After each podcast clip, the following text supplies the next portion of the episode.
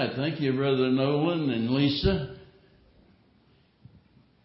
All right. Proverbs chapter number 14. We got started in this chapter last week and uh, got down through verse number 5.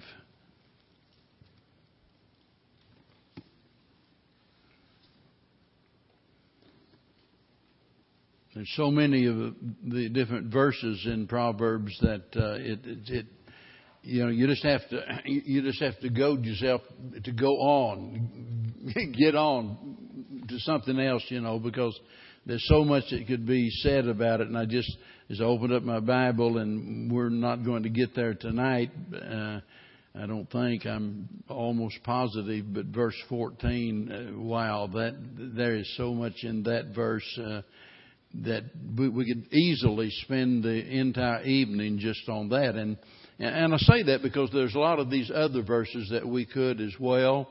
Uh, but, you know, I, I think it might be counterproductive to what, you know, we're trying to accomplish here, uh, in our study on Wednesday nights. So verse number six is where we pick up tonight. There is no outline, just uh, we're going to take it as it was given here in the Word of God. A scorner seeketh wisdom and findeth it not. But knowledge is easy unto him that understandeth. Now, you know, whenever we look at this verse, uh, immediately, it, to my mind, I know that it raises some some questions because, in the first place, here, it, it just seems a bit odd that a scorner would even seek wisdom at all. But but evidently, some do. I mean, that's that's what he's telling us here. There are scorners who actually uh, seek wisdom, at least to some extent and a wisdom of some sort. Uh, uh, and, and, and then, of course, the Bible says, if any man lacks wisdom, let him ask of God that gives liberally and upbraideth not. So, wait a minute. God says we can find wisdom if we search for it, but, but here it says, a scorner seeketh wisdom and finds it not. So why is it that their search is in vain? Well, the answer obviously lies in the nature of a scorner. Here is a person that is smart enough to realize his need for wisdom, and yet his attitude prevents him from getting it. I mean, look, you don't have to have a college degree or the IQ of a genius to realize that to be a successful farmer, to be a success at almost anything in life, you, you need a certain amount of wisdom. Uh, and, and so there are a lot of people out there, even unsaved people, that realize that in and of themselves, they don't have everything they need. And from some outside source somewhere, they need something they don't have that would uh, propel them to a greater degree of success. But but here these scorners are searching after wisdom, and the Lord says they, they can't find it. Well, really the reason is easy. When you think about their nature as it's described in the Bible, there's a lot said about it. And when you think about wisdom and God giving wisdom, the Bible tells us that wisdom comes to those who are meek. The wisdom comes to those who fear the Lord. So if a person uh, doesn't, you know, have a spirit of humility, and if they're not uh, reverencing God by their manner of life, they're not going to gain the wisdom that God would have given them. And so uh, his conceit, his selfishness, his his dishonesty, his frivolousness, or whatever you want to call it, uh, that that aspect of his nature keeps him from getting the very thing that would make him truly a success in life. But, but notice the next class of people here in the same verse, but different class of people. He says, But knowledge is easy unto him that understandeth. And I, I can't help but ask myself, well, why is that so? I mean, how is it that knowledge is easy uh, to those that that understandeth. Uh, well, do, you know, does it does that mean they study more? Does that mean you know they apply themselves to a greater extent, or whatever? Well, you know, the Bible gives us the answer, and this is a message all to itself. But if you just stay in the book of Proverbs and and you you, you consider uh, the wise man in the book of Proverbs, the man of understanding, and here, let me just give you a little short list. Proverbs 1 and verse number 5 says, A man of understanding shall attain unto wise counsels. Well, you know, that's why he gains knowledge. That's why knowledge is easy. Why? Well, because notice he attains unto wise counsels. He, he's willing to listen to people, willing to listen and learn. He doesn't think that he knows it all. Proverbs 2, verse 6 and 7 tells us there that it's because he walks uprightly. Uh, you know, and uh, whenever, whenever you know God takes notice of the fact of the manner in which we're living, and He sees that we're going to put our knowledge to good use, why uh, God enables us to learn even more. Chapter 11, verse 12 says, "He holdeth His peace." That means this guy's not a troublemaker. He's not, you know, he's not one of the scorners. Uh, but rather he's somebody that holdeth his peace. Chapter 14, verse 29 says that he is slow to wrath. Chapter 17, verse 27 says he has an excellent spirit. Isn't that a great way to describe somebody?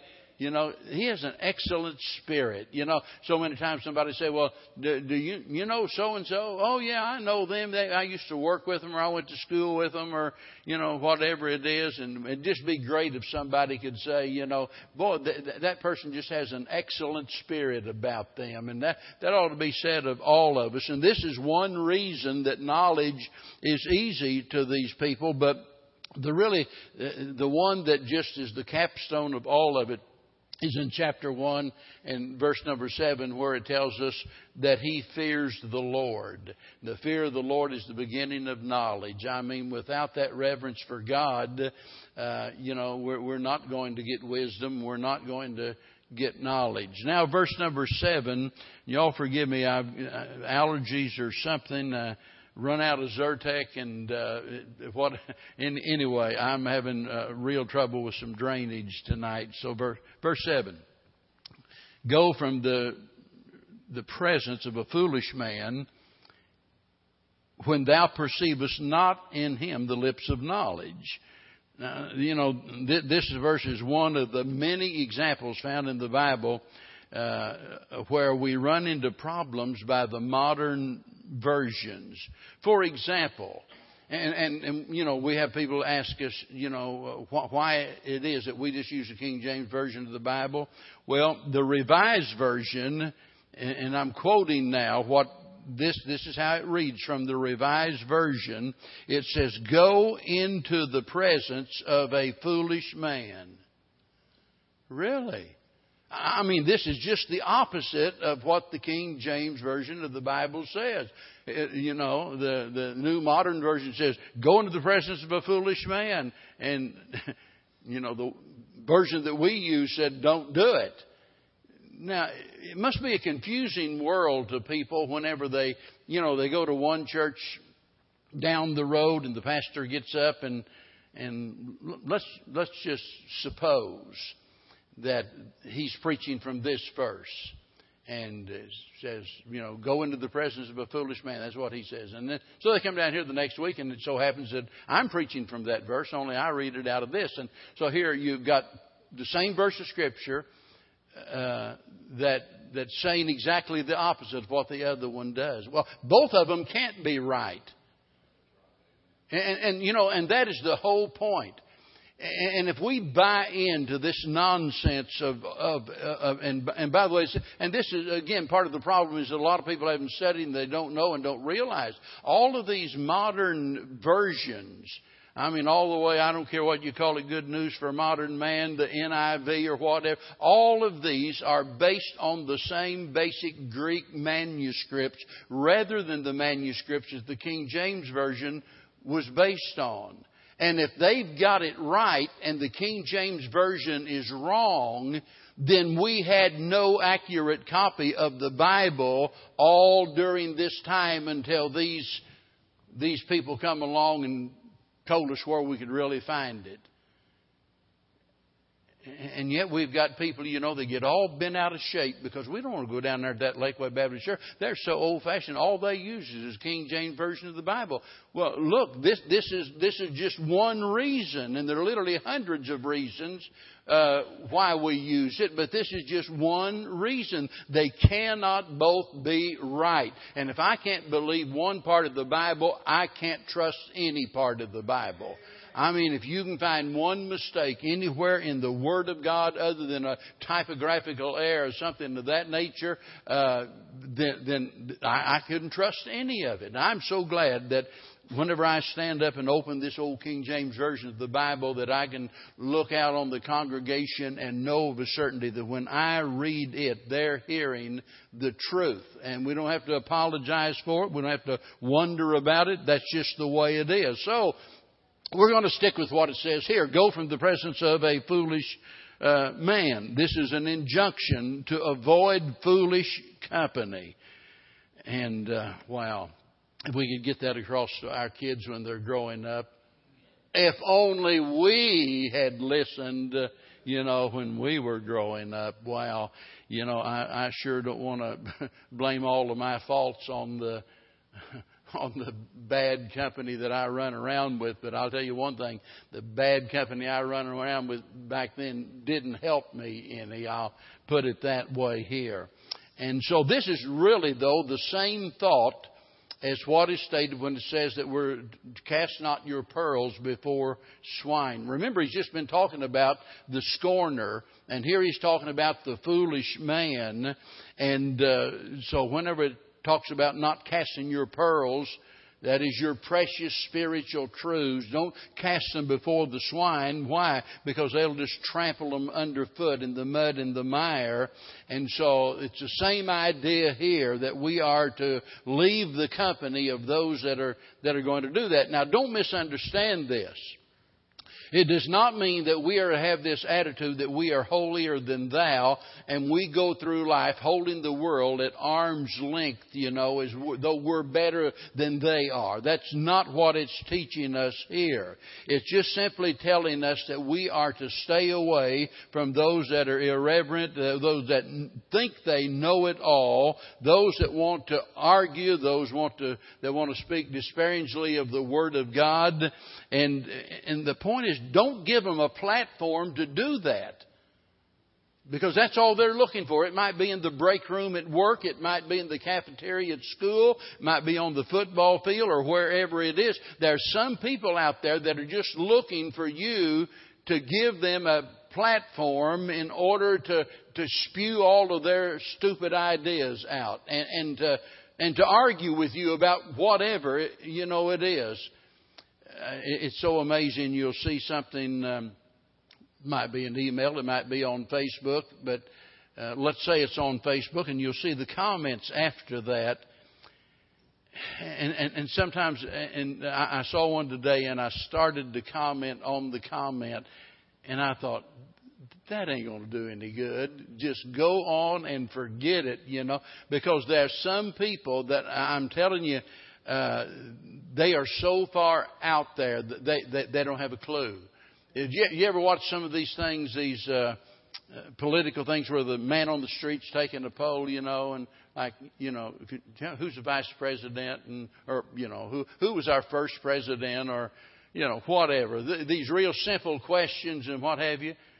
And it's unbelievable that some of these people that vote you know, are out there and, and they don't have a clue what's going on in the world today.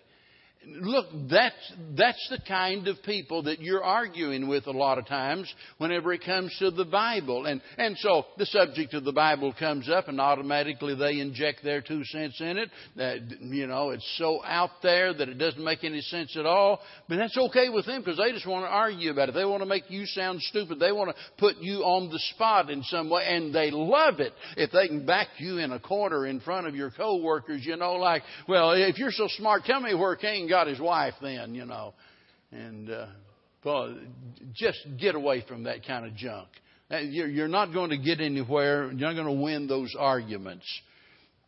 And uh, speaking about this, you know, you can, and uh, as you know, the Bible repeatedly tells us that we can tell so much about a person, about their character, by the things that they they say.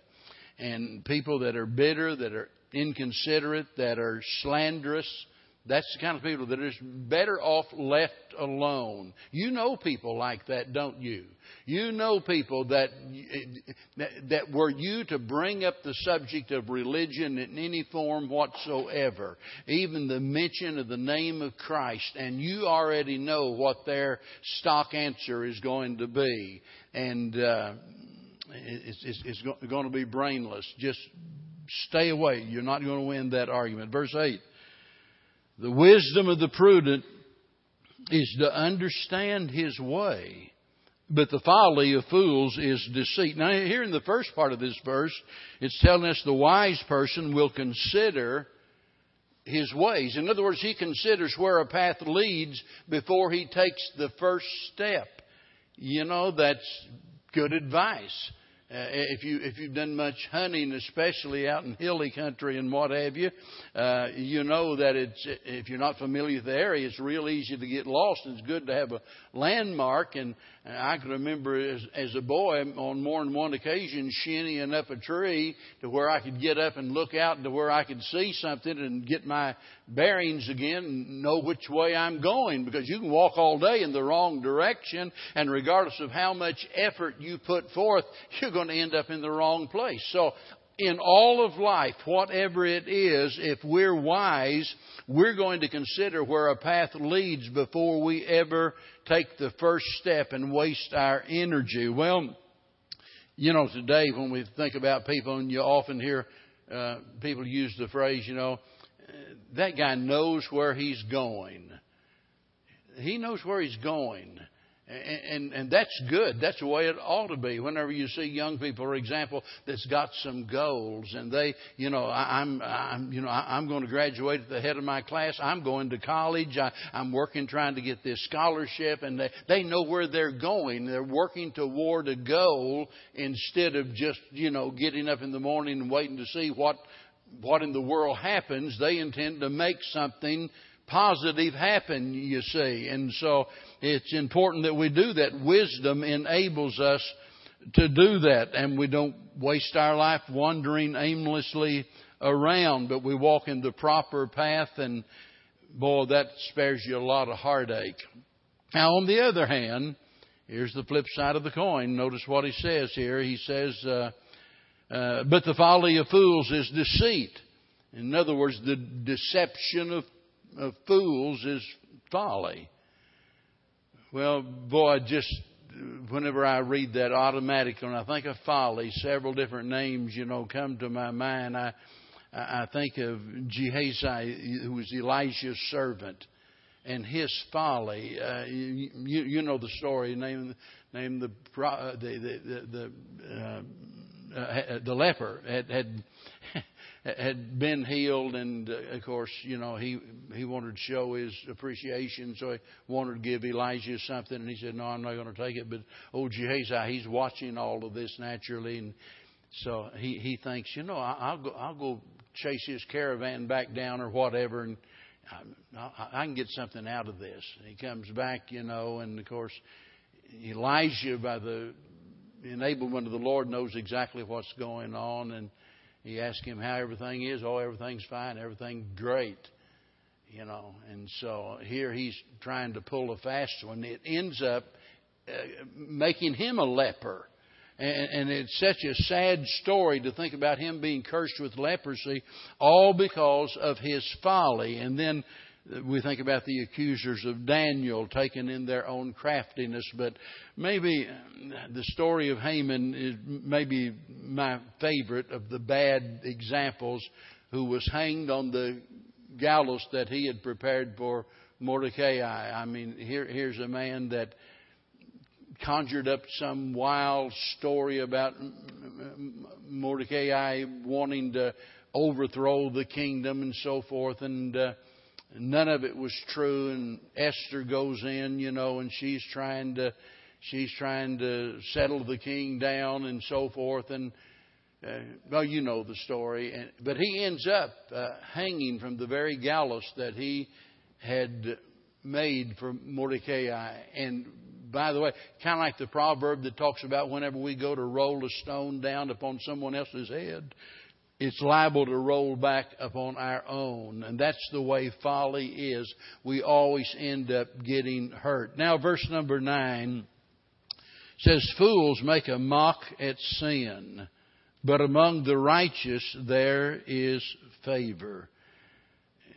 Whenever we, we, we was talking about people that are, that are slanderous, and we've been talking about, you know, the people here that lack knowledge, the foolish man, and here we're talking about the folly of fools in verse number 8.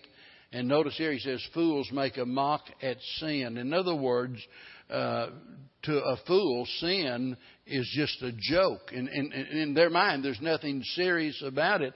And they are laughing at the very things that offend and grieve the heart of God joking about the very things that's going to bring the wrath of God down upon their head. And they're making jokes about it. It's so funny. You hear that kind of nonsense, you know, on the on the radio, on the TV all of the time. People make some comments, you know, supposedly just tongue in cheek and trying to be funny, but it, it's something that is a mockery to God.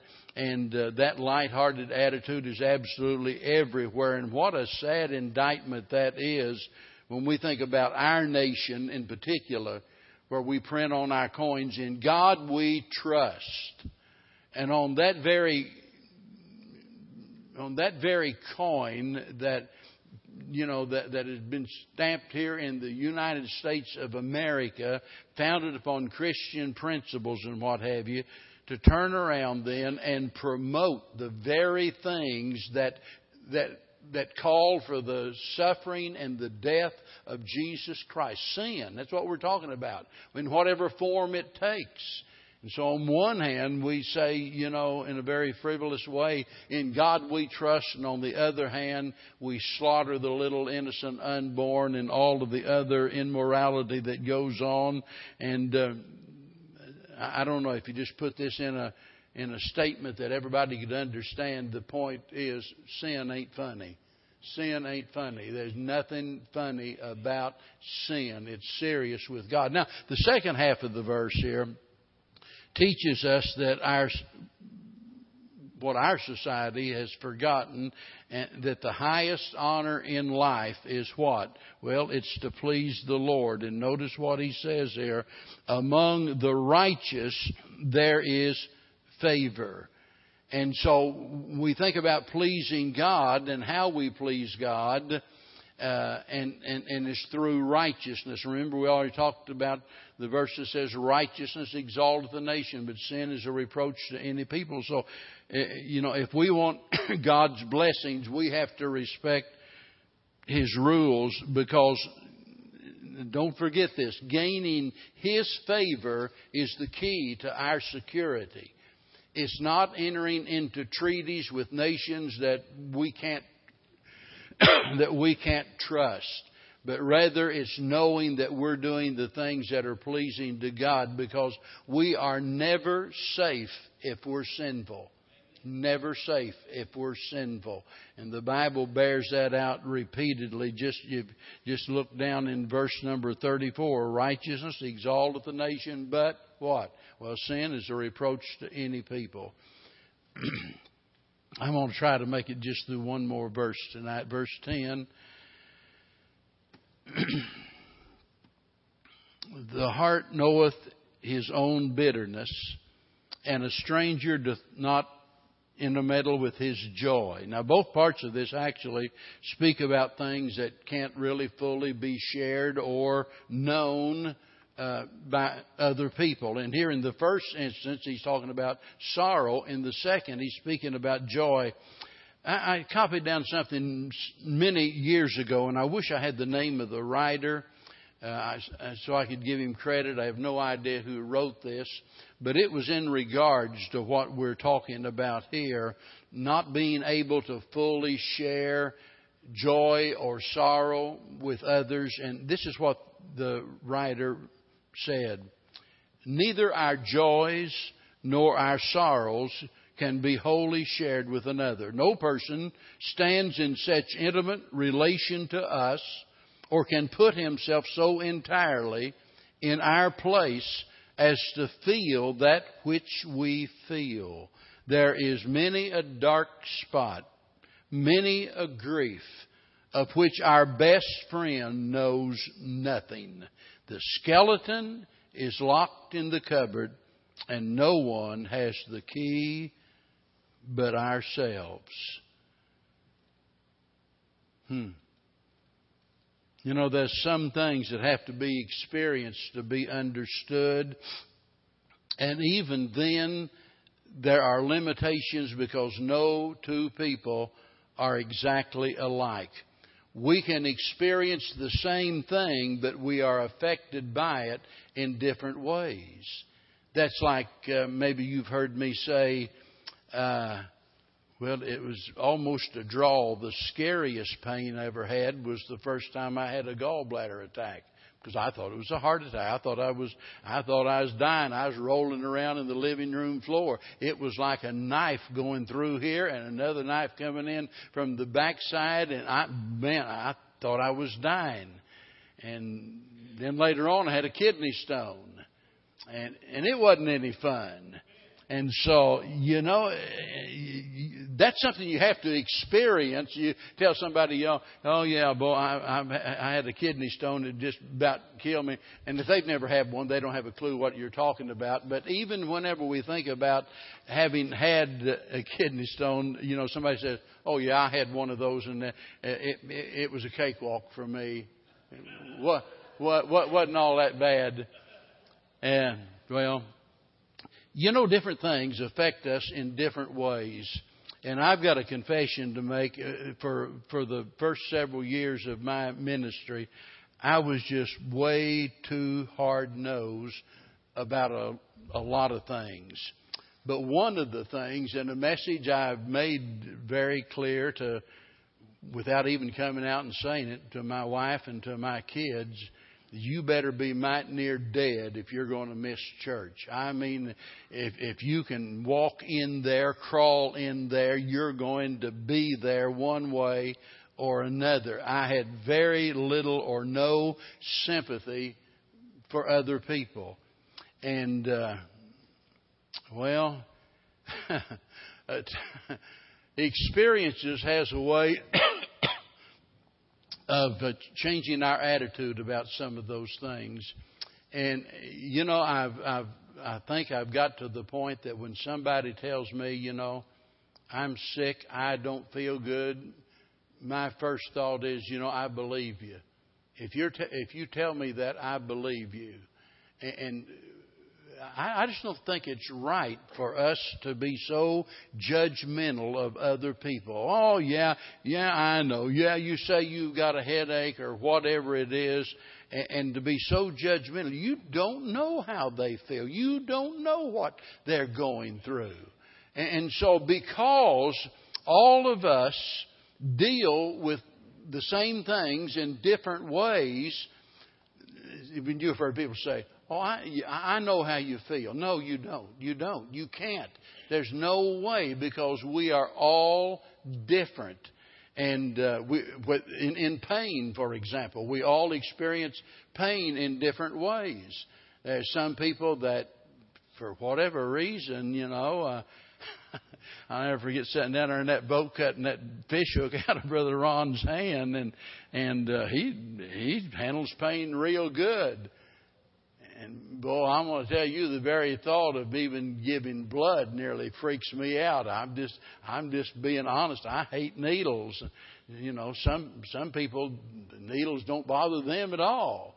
You know, all deal with it different. So we just need to be more sympathetic with each other because I know I've been guilty of judging somebody for being backslidden when in reality, when reality they haven't been to church the last four or five weeks because Wow, I didn't realize they were that sick. They're going to bury them tomorrow? Seriously? I didn't know that. And so we need to be more understanding. Let me let me let me give you something else, and I'm through. This is what somebody else uh, wrote. I, I've got to do better at giving credit to whoever wrote these things. Acute distress isolates a man. He cannot communicate what he feels, and it is an unkind thing to force counsel on others at a time when they know they cannot be understood, when the sympathy of silence is best. Now listen carefully to what this person says. To sit by our friend, to clasp his hand with loving pressure, to mingle our tears with his, will be far more delicate and soothing than to attempt to charm, ache with airs, and agony with words. Wow, that is so well spoken. Well, we can't know how others are feeling, but here's the point what do we do since no one else can understand what we're going through? Nobody else understands how we feel. What, what do we do? Where do we go? How do we get help? Nobody else can understand. You can talk till you're blue in the face and fall over and faint on the floor and, and trying to explain it, but they don't get it. They don't understand. They can't understand. The good news is there is somebody that does. And there in, in Hebrews chapter number four, and, and uh, let me just read some of these verses. You don't have to really even comment on these. I mean, it just lays it out there for us and just so very, uh, very clear. I'd like to start way down in verse 3. Uh, well, let's just look at verse 12 says, For the word of God is quick and powerful and sharper than any two edged sword, even to the to the dividing asunder of soul and spirit and the joints and marrow, and the, is a discerner of the thoughts and the intents of the heart.